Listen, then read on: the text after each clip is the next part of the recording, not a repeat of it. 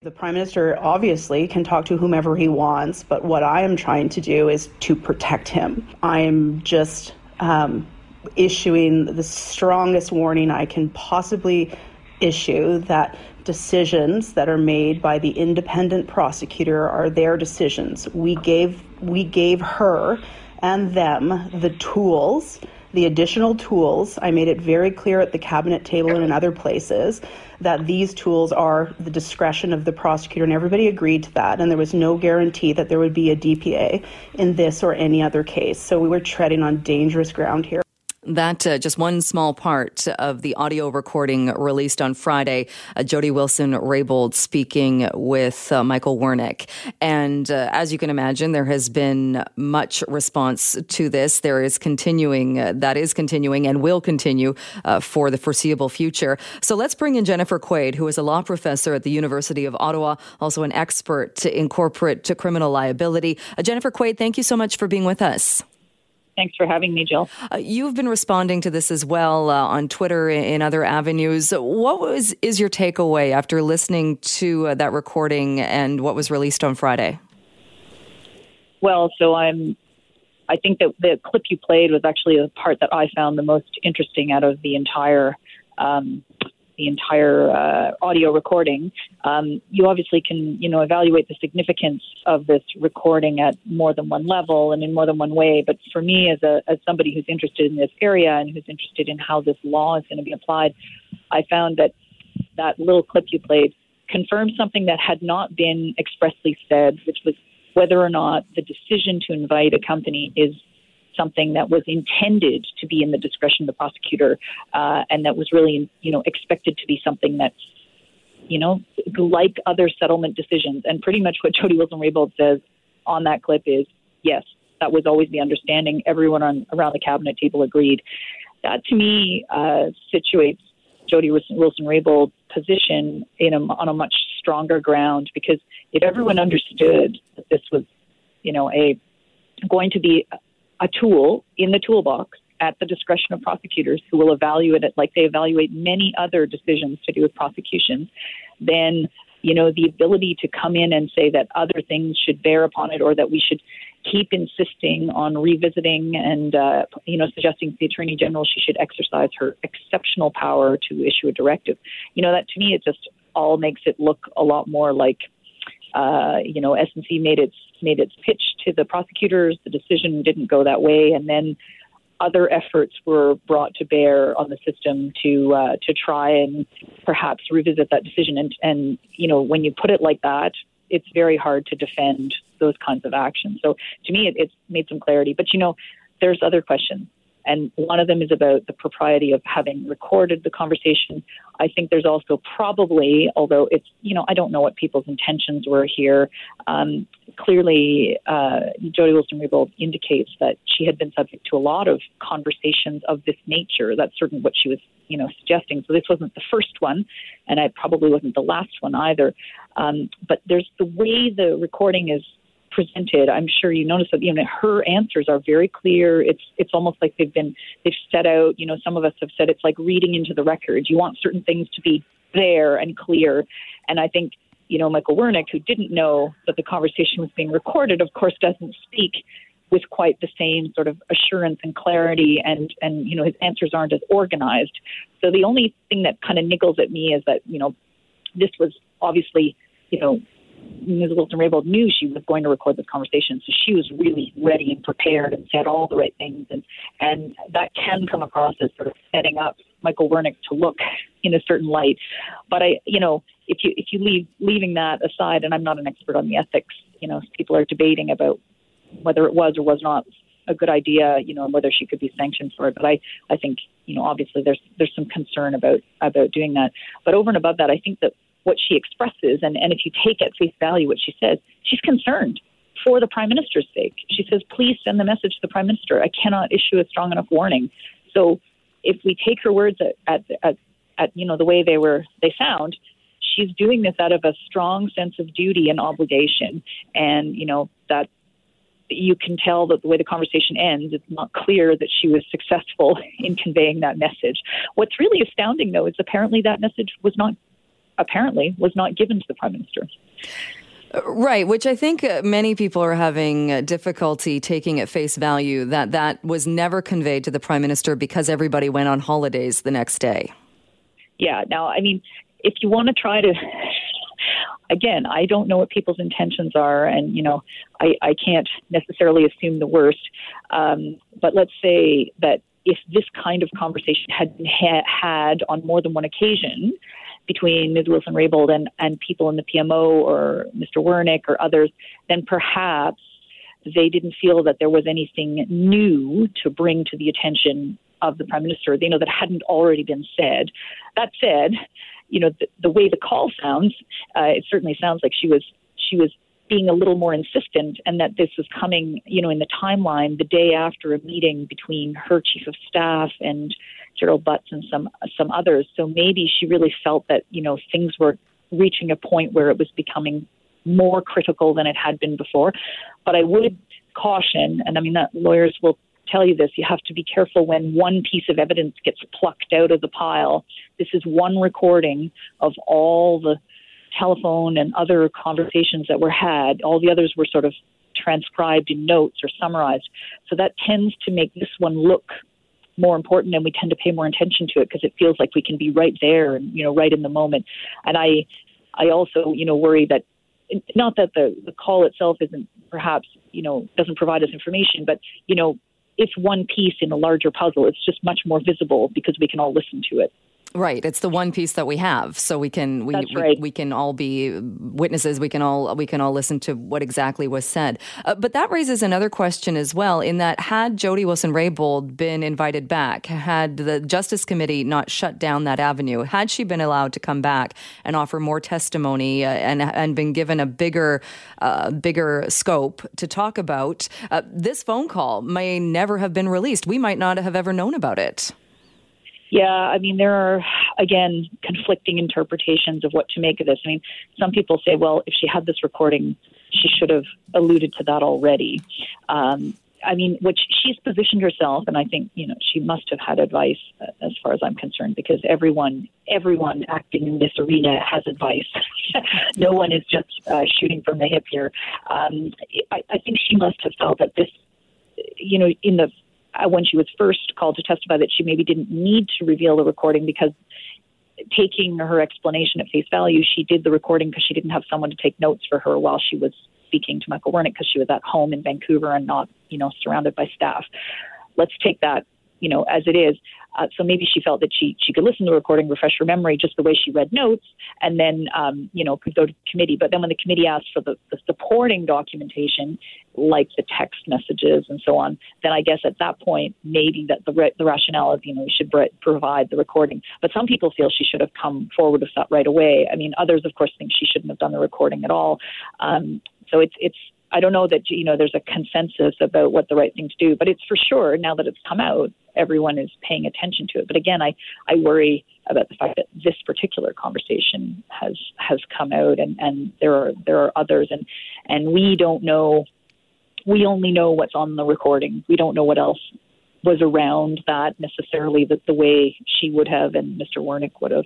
But it's it's certainly um, I, I think that uh, one of the things we have to think about, you know, those of us who are commenting and uh, and the various actors is, at what point at what point do you do you sort of say we we've we've dug deep enough, or that if we need to dig deeper, we have to be more systematic about it and more um, more organized? Because the way it's, you know, this is we're into our seventh, eighth week of this since it broke on the seventh of February and um, it just seems to be a constant like dribbling out of information, revelations upon revelations that sort of add color and context. And I worry about the collateral impact on perception of the administration of justice, on the perception of politicians, on the perception of how government business is done in relation to it matters of criminal justice. And so, you know, I think we want to know what happened, and we, we should we should try to strive to do that. But I think maybe now the time has come to maybe the Justice Committee is not. I, I now wonder whether we really do need some sort of inquiry or something because it, the way this is going, this is, I think, very damaging for almost everybody. and I'm not sure it's serving the public interest. Whereas if we if we put somebody sort of in charge who doesn't have a political agenda and it's really about fact finding and trying to ascertain what happened and then to learn lessons from it. I mean, it has to there has to be an objective in collecting all this information. Then maybe, you know, we would get somewhere. But I worry that if this just keeps dribbling on, I it's sort of sucking all the oxygen out of discussions about other important issues and and as much as I am interested in this area, I, I'm not sure that we should be only talking about this and sort of obsessing over every uh, fact, but maybe that's just me feeling tired. well, I also think too, and you raise an interesting point when talking about perhaps in an inquiry could do this. In that, for me, also one of the things is there is so much attention now uh, being uh, being put on whether or not it was ethical to record the call. Uh, people thinking it's illegal to do that. It's not illegal to do that. Uh, but we're talking about that rather than talking about the original reason for this story. In that, the allegation is that a, a prime minister tried. The allegation is that he tried to interfere in a criminal proceeding for political gain. And if that's the case, then yes, please let the inquiry look into that and figure out if that happened. Yeah, I think so. I mean, and there's debate, you know, it, it, along with the propriety of recording, the other question that floats around there, uh, as, I, as you know, is is a question about whether the right response was to resign or to stay. And I think that there are conflicting opinions on that, in part based on what your perception of the conventions are in a, a Westminster parliamentary democracy.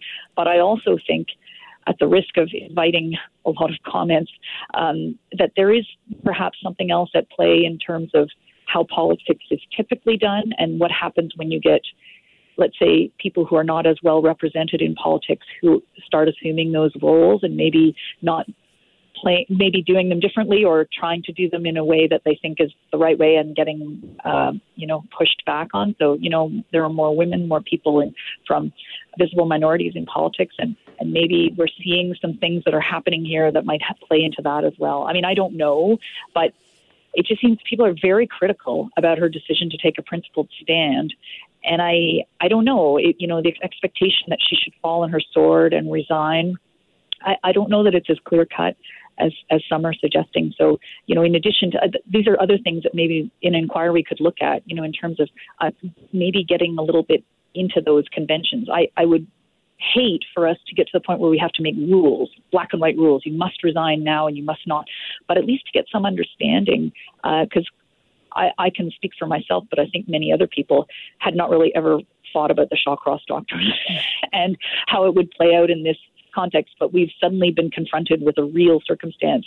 And I suppose if we take a step back, you know, the political interference question is the start of this, right? Is whether or not there was interference in a prosecution. But but even if we take a further step back, I mean, there is a, a legitimate issue about how you pa- balance, and this is the job of government, how you balance competing priorities, and you know, accountability for for committing a crime is an important value, but so is you know figuring out how to maintain a, a functioning, strong economy, you know, in a country that we are a small country in a in a big world next to a big trading partner and, and we're an export oriented company country. So, you know, I think there were real policy considerations, you know, behind the SNC case. I what I think is unfortunate is that I I'm not sure what the intentions were. Obviously I can't speak for what the liberals had in mind but they they chose an approach to addressing perhaps a real concern. Like I think it's, there's a real case to be made that SNC that we should be doing something about it, or at least that that's a worthy conversation to have. But they chose to try to do it through the criminal justice system, and I think that was a mistake. Um, and, and so, you know, we do have to have these conversations about how we balance, you know, holding to account and the fact that there's a lot of consequences. Uh, but you know, we it wasn't done in a way that was productive this time around, and, in fact has had huge collateral consequences that I think no one anticipated. Uh, it really blew up, right? So I, that's another thing that an inquiry might look at. Yeah, indeed. All right. Well, Jennifer, we'll have to leave it there. So sorry, we're out of time, but thank you so much for joining us today to talk about this. I appreciate it. Well, thank you for having me. It was a pleasure. All right. Jennifer Quaid, law professor at the University of Ottawa, also an expert in corporate criminal liability. We have uh, been talking a fair amount about housing in uh, homelessness. So we talked about it yesterday on the program and a bit later on today. In about an hour from now, we'll open up the phone lines. Uh, your take on this issue and uh, in light of the rally that was held in Maple Ridge yesterday. We'll talk a bit more about that. But let's now bring in Mike Klassen, who's a columnist uh, with the Vancouver Courier. Mike, thanks so much for being with us. Good morning, Jill. Good morning. You've written as well about uh, just how bad Vancouver wants affordable housing. And I'm glad you've touched on this because uh, something that we often hear is that people will agree yes, we need more density. Yes, we need uh, more spaces, uh, more units built. But wait a minute, don't build them here. We don't want the density here. We don't have the infrastructure here, uh, which leads to the other question okay, well, where do we build it then? And how do we make it more affordable? Uh, so, talk a bit, if you can, about what you touch on in the column. Sure thing. Well, you, as you sort of summed up there, there is a uh, definitely a neighborhood resistance that happens. But you know, it seems to me that um, this subject of affordable housing, it's been the principal topic of uh, past election campaigns, both municipally and and uh, provincially. Um, there's an enormous amount of political rhetoric, rhetoric that goes in around uh, affordable housing with one announcement after another of some new grant that's going to make some new housing development happen. And you would think from just reading the headlines and reading social media that that's all people think about uh, constantly. But um, when it comes, when sort of the rubber hits the road, it is difficult to see where there really is um, a kind of a political urgency um, and and a willingness for people to sort of to, to you know accept the fact that there's going to be uh, a need for some changes in the in the complexion of some of our communities. And that's been a, topic, certainly, even in the previous council, uh, talking about rezoning, allowing for more density, and and and anytime, like you said, anytime there is that conversation, though, there is a, a whole lot of pushback. There is, and you know, and, and there's a lot of, you know, I don't like to say blame, but there's, you know, there's a lot of responsibility that goes around. Um, you know, for example, I've said for a long time, and, and I know you know some of the folks in this sector, but the development community does a very poor job of kind of selling what they do. Apart from you know obviously glossy glossy uh, you know marketing brochures about you know new condos and things like that, they don't really do a very good job of engaging communities and sort of talking about community benefits and sort of working that ground. It's it's really important. They don't do it, and so they get a bit of a failing grade. Um, and then um, from the standpoint of the political class, I mean, you know, we like to heap a lot of blame on the previous Vision Council, but there really was no urgency. Like I, mean, I talk to people who are housing in the housing business and, and, and nonprofit housing and non-market housing, and you know, you would think that if you're going to use the word crisis, you would actually throw some serious resources and, and, and, and strategy against that. You would really mobilize people to kind of um, you know, give that sense of urgency to the problem and and really work on it and come up with solutions and get that community buy-in. But it it, it feels like everything's just been kind of slow walked um, since the whole debate started a few years ago about affordable housing. I mean, we've had one task force after another. I mean, you know, and yet we keep hearing about delays in building permits and how hard it is. I mean, literally, if, tomorrow, if you wanted to say you bought a piece of property, it's going to take you, you know, seven years to get you know, people living there. And that's ridiculous. So there has to be, I think, a bit more sort of political accountability. And certainly, you've got, you know, as I mentioned in my column, quite a number of sort of political, um, you know, politicians, political figures right around the region who are now kind of making anti-density as kind of a kind of a key sort of talking point. So in uh, districts in North Vancouver, uh, Port Moody, and even the Green Party, I think here in Vancouver have you know, for all of their talk of environmental sustainability, have been really pushing against uh, making sort of more walkable, more dense, um, more concentrated neighborhoods, which really does reduce greenhouse emissions. So, you know, there's a lot of a lot of uh, responsibility to go around. And you mentioned that, and last weekend on the show, we were talking about. Uh, well, Adrienne Carr joined us to talk about uh, the issues that she has and her fellow councillor Jean Swanson uh, with Rental 100, saying that the the prices are too high, uh, that perhaps some of the perks given to developers don't lead. The end result is not this affordable housing that it's supposed to supply. Uh, but you touch on this in the column as well, in that who is going to pay if we're if we're suddenly going to build all of this housing that is below market value uh, that people can live in. Somebody at some point, the money has to come from somewhere. Yeah, there's a couple. And I um, you know, I think that they make a good point in in the sense that um, when these uh, rental 100 programs were set up, um, they there were no covenants put on the units themselves that they would maintain the their sort of rents, and of course they are market rents, and that's that's. I actually sat on a committee uh, back in 2008 with the City Planning Commission about affordable housing, and during those meetings, we kept having to stop ourselves and saying, "Are we talking about affordable housing or just more housing?" And so uh, that's the thing here is that we've kind of been sold that rental is going to be affordable, but market rents for new units are very expensive. I, I use it kind of a poor analogy, but I said it's kind of like buying a new car. When you drive a new car off the lot, you're paying the full sticker price. But if you wait, if it has some time to get a few hundred thousand or you know a few tens of thousands of kilometers on the on the vehicle, you can actually get it at a lower price. Well, we just don't have the supply in the marketplace to allow people that. So everybody's kind of buying, you know, uh, brand new units or renting brand new units, and they're expensive. So um, that's a bit of a failure in, in not building rental for, for several decades. Right, and even even if we did, the the difference between uh, the housing and, and, vehicles is that housing, even the older housing, it still appreciates and still becomes more expensive. You know, and, and there's and something that I, I suppose hasn't been lost on some people, but even if you build these rental buildings and um, and after a number of years, see what happens is the developers assume a lot of the risk up front, right? They have to cover the mortgages, they have to pay the you know con- the contractors and all the rest of it. Once those pay, uh, all that um, costs are sort of amortized over sort of 20, 30 years they now own a very valuable piece of property that they already already received a number of sort of perks from from municipal governments to try and help them build it. So with uh, zoning relaxations and relaxations in parking and all the rest of it. So I think where um, Carr is coming down is saying that we need to have some level of non-market housing. Problem is, is that they don't really have a strategy on what that means. So if even if you were to say one out of every five units in a, in a rental building was going to be below market. Who gets that? And um, I think there's a really clear case to be made that there are certain segments of the service economy, and I'm talking about healthcare workers and teachers and all the rest of it, that are really vital to to, to uh, our, the sustainability of our city. They probably could use those breaks more because you know we need them to be working here uh, to to do the services we need to to kind of run the city. So, um, you know, that's a that's a whole other strategy, but it's something that needs to be factored into the mix.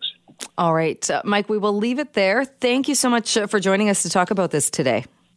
You're welcome, Jill. Have a great day. You too. That is Mike Klassen, a columnist with the Vancouver Courier. You can catch uh, that column in the Courier. And a bit later on in the program, after the 8.30 news, uh, we will open up the phone lines. Uh, and uh, touching on this topic today, uh, not only in Vancouver, uh, in light of what's happening in Maple Ridge, in some other places in Metro Vancouver and the Lower Mainland, your thoughts on housing, on the issue of homelessness, and what can be done if there are solutions to be had out there. Thanks for being with us. Well, some new research done by Research Co. finds that the biggest etiquette faux pas in Canada, the thing that agitates people the most, is swearing. So, to talk more about this, so we are joined by Mario Canseco. He is the president of Research Co. And Mario, good morning. How the f- are you? I'm doing remarkably well this morning. Thank you. How about you? Good. We didn't even rehearse that, and it seemed to work. There we go. it was beautiful. Uh, this is interesting because you looked at a whole bunch of different things that would be considered uh, pretty big faux pas, uh, and swearing came out uh, as the one people uh, really don't like. Yeah, that was pretty high. We see 64% of Canadians saying that they saw somebody uh, who swore in public over the past month. Uh, the number climbed all the way to 71% in Alberta. Now, I don't know if that has a lot to do with the way they talk regularly or because there's a political campaign going on right now, but there's definitely a higher percentage there. The lowest, which was quite shocking, was Quebec at only 51%. So either they are uh, essentially being very cautious about the words they use, or maybe they have just become so uh, used to them that they don't even notice them. did it did it go into specifics on what particular swear word was the biggest faux pas? Uh, no, not not not this time. You know, this this has been quite successful. So I do want to do something that's a little more uh, juicy and, and meaty when it comes to specific words that we don't like or, or things that we don't want to to to hear. This one was more basic in the sense of certain things that you're looking at your uh, looking in your everyday life that you're not particularly happy with. Uh, because it also takes a, look at uh, things like children behaving uh, badly in public while their parents uh, do nothing, uh, littering, leaving trash behind in a public place, people interrupting others while they're talking, which I might have thought would, would score higher than public swearing. Yeah, that was quite interesting because you know you, you do see a situation here related to how you perceive other people's behaviors and Littering, for instance, I thought it was going to be higher on the list because I notice it more, I guess. Uh, but there's only 49% of Canadians. Well, I guess only not such a good way of saying it. You know, it's essentially half of us saying that we saw somebody who was littering. Um, and you know, one of the things that is quite interesting here is there's a little bit of a generational gap, particularly when it comes to children behaving badly. There's 56% of Canadians who say that they saw somebody or they saw children behaving badly in public while their parents looked the other way. Um, but the number is quite high uh, when it comes to those over the age of 55. So we may be looking into different ways of parenting here also, and not necessarily um, somebody who saw this and said it's not okay, but younger parents who say, "Oh, just let them be their kids, let them destroy the restaurant." right. Um, it also takes a look at driving habits. Uh, somebody cutting them off the road while driving. Uh, I was surprised too. Of forty-seven percent, I thought that might have been higher. Yes, well, you know, I, I have asked over the past couple of years a lot about drivers, and, and it was interesting because we, we don't see a situation here where there's a lot of change related to generations, even though the over 55s tend to remember this more. Um, whenever I ask about drivers, you have the two generations fighting. You have the 18 to 34 year olds who are saying uh, those old drivers are too slow and should get off the road, and you have the over 55s who are essentially saying the young kids don't know how to drive and they're a menace. So this is one of those beautiful times where being middle aged is perfect. one of those times, so yes. Um, checking a phone or texting during a meeting or at a social event, uh, that's also something uh, that people uh, were asked about. Yeah, technology, how it plays a role in how we communicate with each other. If we go back to the early days of the cell phones in the late 1980s, early 1990s, you would stop your conversation and take the phone somewhere else if somebody was calling you, if it was really important, and you said to somebody, Excuse me, I need to take this, I'm going to move away. You wouldn't take a phone call in a restaurant, you wouldn't take a phone call at the movies. And what we see here is that there's a high uh, number of uh, Canadians who are uh, reporting seeing somebody who checked their phone or was texting during a meeting. Um, we also see 34% who used their cell or who saw somebody who used their cell phone during a movie. I mean, this is ridiculous. People are it, when when you go to the movies, there's reminders mm-hmm. uh, not to do this, and there's still a lot of Canadians who are uh, seeing this behavior happening in the theaters all over the country. Uh, one of the things that I I absolutely detest, and thankfully I don't see it very often, but I do still see it: uh, people spitting in public, and that was on this as well. Oh, I know. 43% of Canadians saw somebody spitting in public. Uh, once again, it's the over 55s who notice it more, but this is something that wasn't particularly great for our great province. Um, 50% in British Columbia. We have the highest incidence of reported spitting uh, in Canada, uh, more than anywhere else. And, you know, we are thankfully uh, way behind those Wild West days of the spittoons and the tobacco chewing, but we still see 50% of BC residents saying that they saw somebody spit in public. Yeah, gross. Just uh, yeah, not not the one you want to come in uh, at the highest percentage on for sure. Uh, were there any other uh, differences in percentages from province to province uh, that you that you thought stood out? Well, one of the things where we did very well was we also tested two good things. You know, we had a, a lot of uh, things on the list that we definitely don't want to see, but I, I wanted to have a couple of, of, of good things and, and see whether they, they worked. And one of them where BC did better than the rest was uh, giving up your seat for a person who is disabled, pregnant, or elderly. So 32% compared to the uh, Canadian average of 27%. So we seem to be more polite in that situation, which was, you know, some it, it was uh, almost like a silver lining in a way. Uh, the other one where um, most Canadians did very well was holding the door open for a stranger. 63% in Canada, 61% in BC, which is a little bit lower than the average, but Atlantic Canada at 79%. If you're carrying something heavy, be in the Maritimes because somebody will hold the door open for you. That's and that I mean it's good that the percentage is that high, but it's also a bit a bit sad that it's not that high right across the country because it seems like a no brainer. If somebody has a stroller or somebody has a bunch of packages or bags, as, as if you don't hold the door open for them.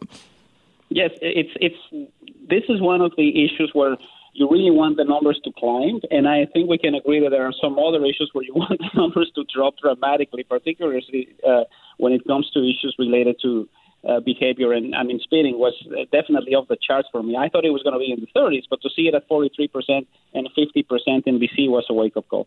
And I also found it interesting that while swearing was, was top of the list, uh, someone making an obscene gesture uh, only at about 33%.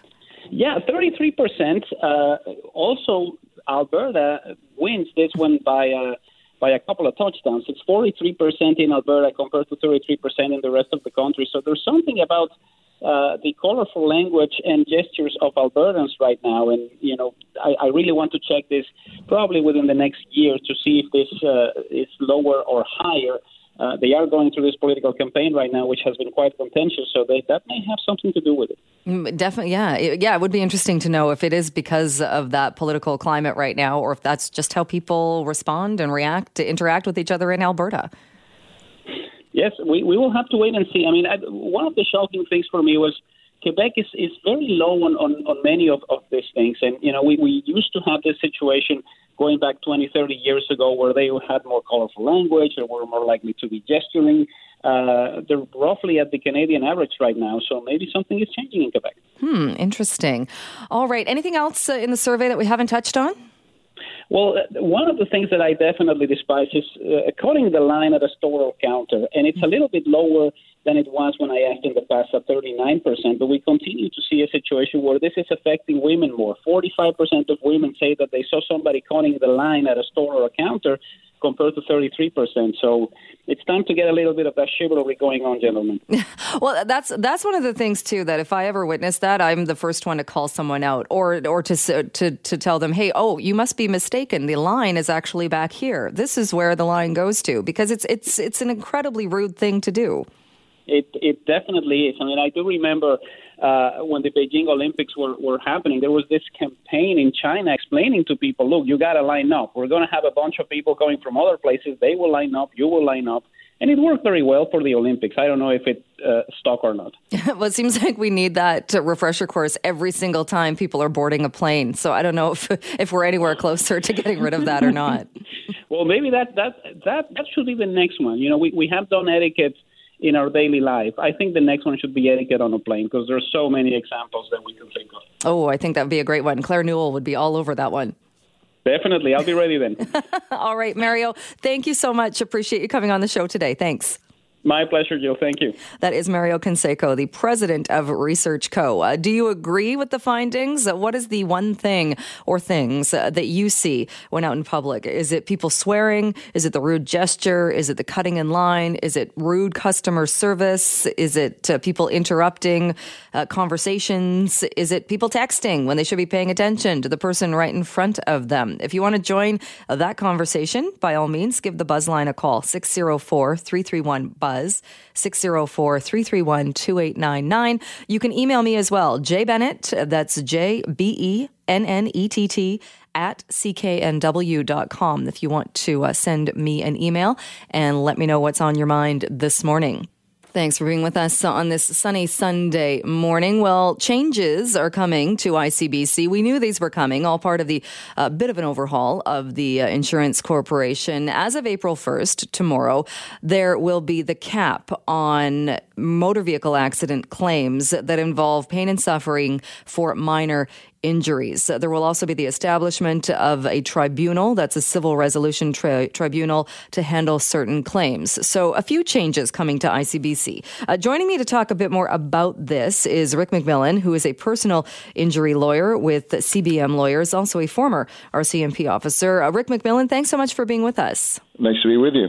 Uh, what is your take on what will we see, or do you think will have the biggest impact as far as changes coming to ICBC?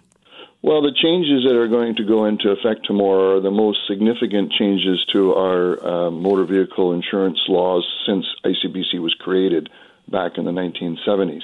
And uh, as of today and previous to today, a person who is injured through no fault of their own was entitled to be fully compensated for any um, wage loss or out of pocket treatment expenses, and they were also entitled to be compensated for pain and suffering, loss of enjoyment of life, and the interference that the injuries have had in their normal lifestyle and activities. And if there was a dispute between the not at fault injured person and ICBC, then it was a court who would determine what would be fair and appropriate compensation uh, for uh, that injured person to receive.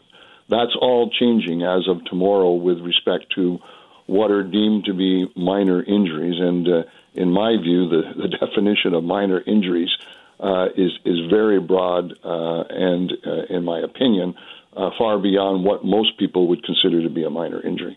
Uh, and is some of the concern being an injury that you receive in a car crash, a vehicle crash, might seem minor in the beginning, and it might be something that maybe doesn't show up, or you don't actually know the scope of it for several weeks or even months?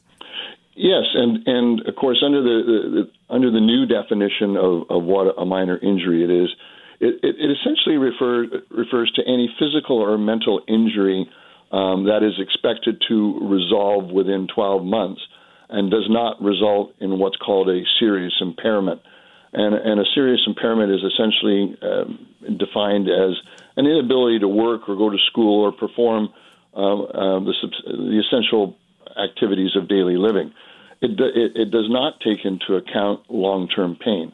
So if you're able to work, or go to school, um, and you have long term and are expected to have long term chronic pain, you still can be caught within the minor uh, injury definition, which will limit uh, compensation for pain and suffering and loss of enjoyment of life to a maximum of $5,500. So, what would happen then if somebody is in that scenario and under the new rules, uh, which uh, start tomorrow, so the $5,500 cap is in place? What happens if a year down the road you still have residual uh, health problems because of this um, and that you perhaps didn't see? Uh, is there any recourse at that point? No, uh, unless you unless you meet the definition of serious uh, impairment, um, it doesn't matter that you're going to have long term pain. Uh, and if you can go to work and, and do your job or go to school and, and do your studies or, or do most of the your essential activities uh, uh, of home, such as household chores and things like that, it doesn't matter if you're going to be in long term pain. You're still going to be limited to that uh, $5,500 uh, maximum. Uh, now, the government uh, through NICBC are changing no fault accident accident benefits and, and wage loss benefits to increase those. But those also go to the not at, uh, to the at fault party as well. So the at fault party is actually going to be better off under the new laws than the not at fault party, uh, the person who's injured through no fault of their own. So these new benefits uh, go into uh, effect um, uh, tomorrow as well. But they mainly benefit. Um, uh, the main benefit is to the at fault at fault party because they were getting reduced benefits before, where the not at fault party under our tort law was entitled to be fully compensated uh, at, at the end of the day for all reasonable out of pocket treatment expenses. Uh, so the main goal of the government is to uh, reduce the cost to ICBC at the expense of uh, not at fault injured people. And as a side benefit, the people who cause the accidents are actually going to get increased uh, accident benefits under the new scheme. Hmm.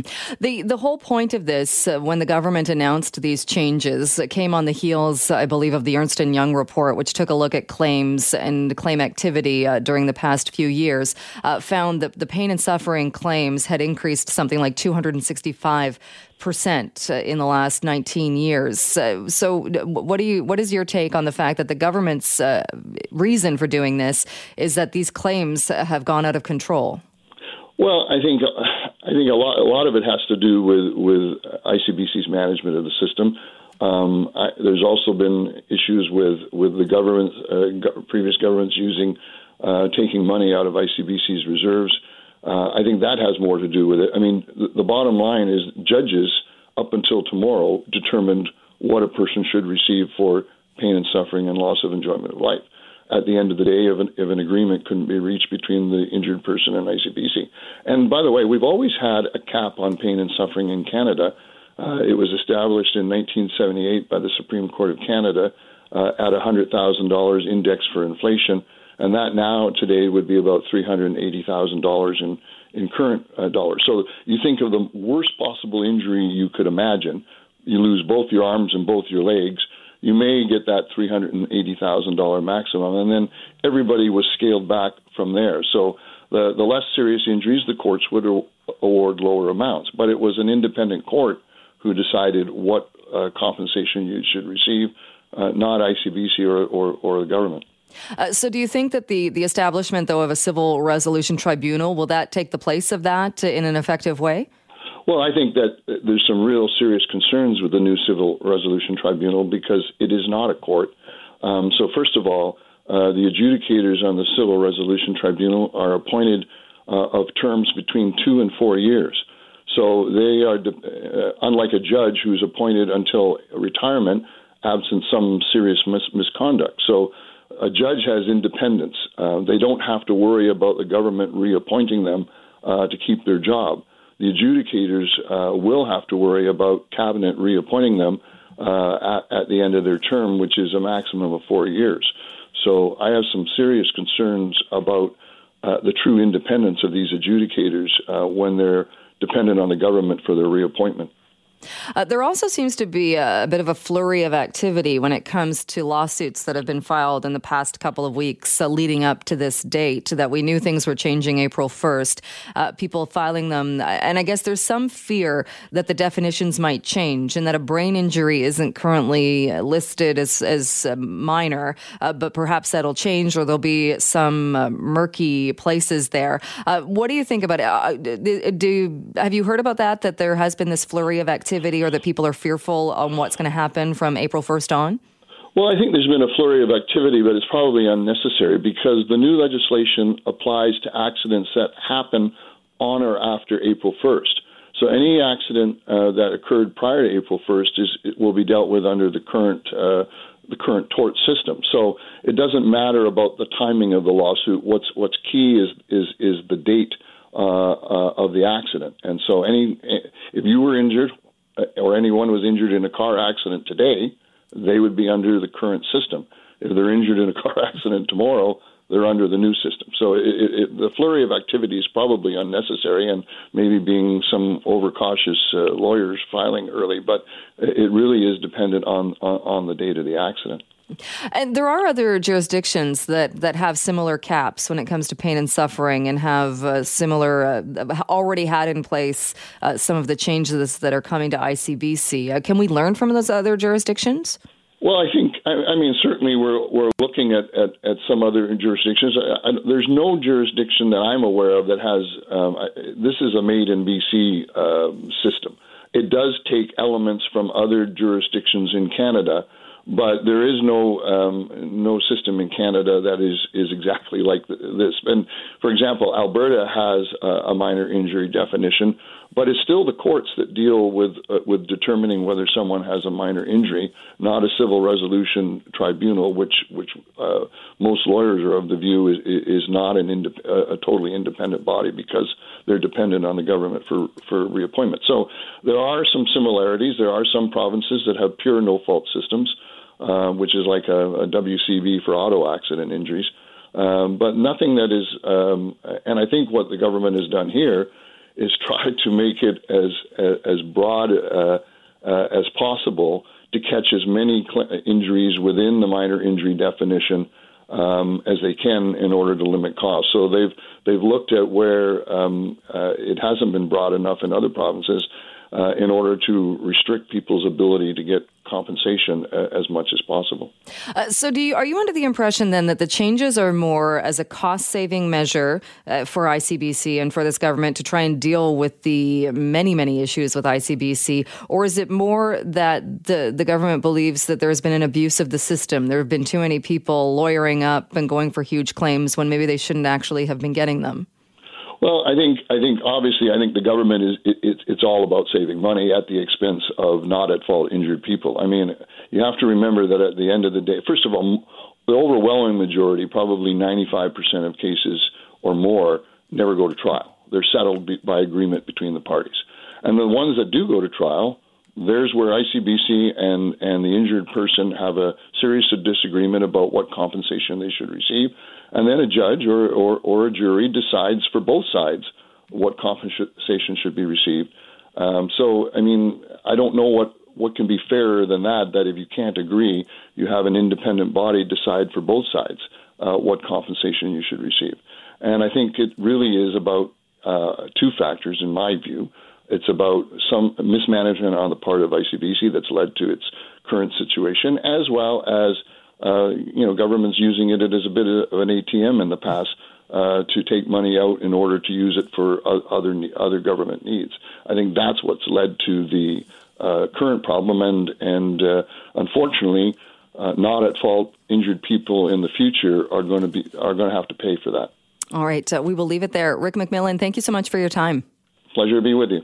Rick McMullan is a personal injury lawyer with CBM Lawyers, also a former RCMP officer.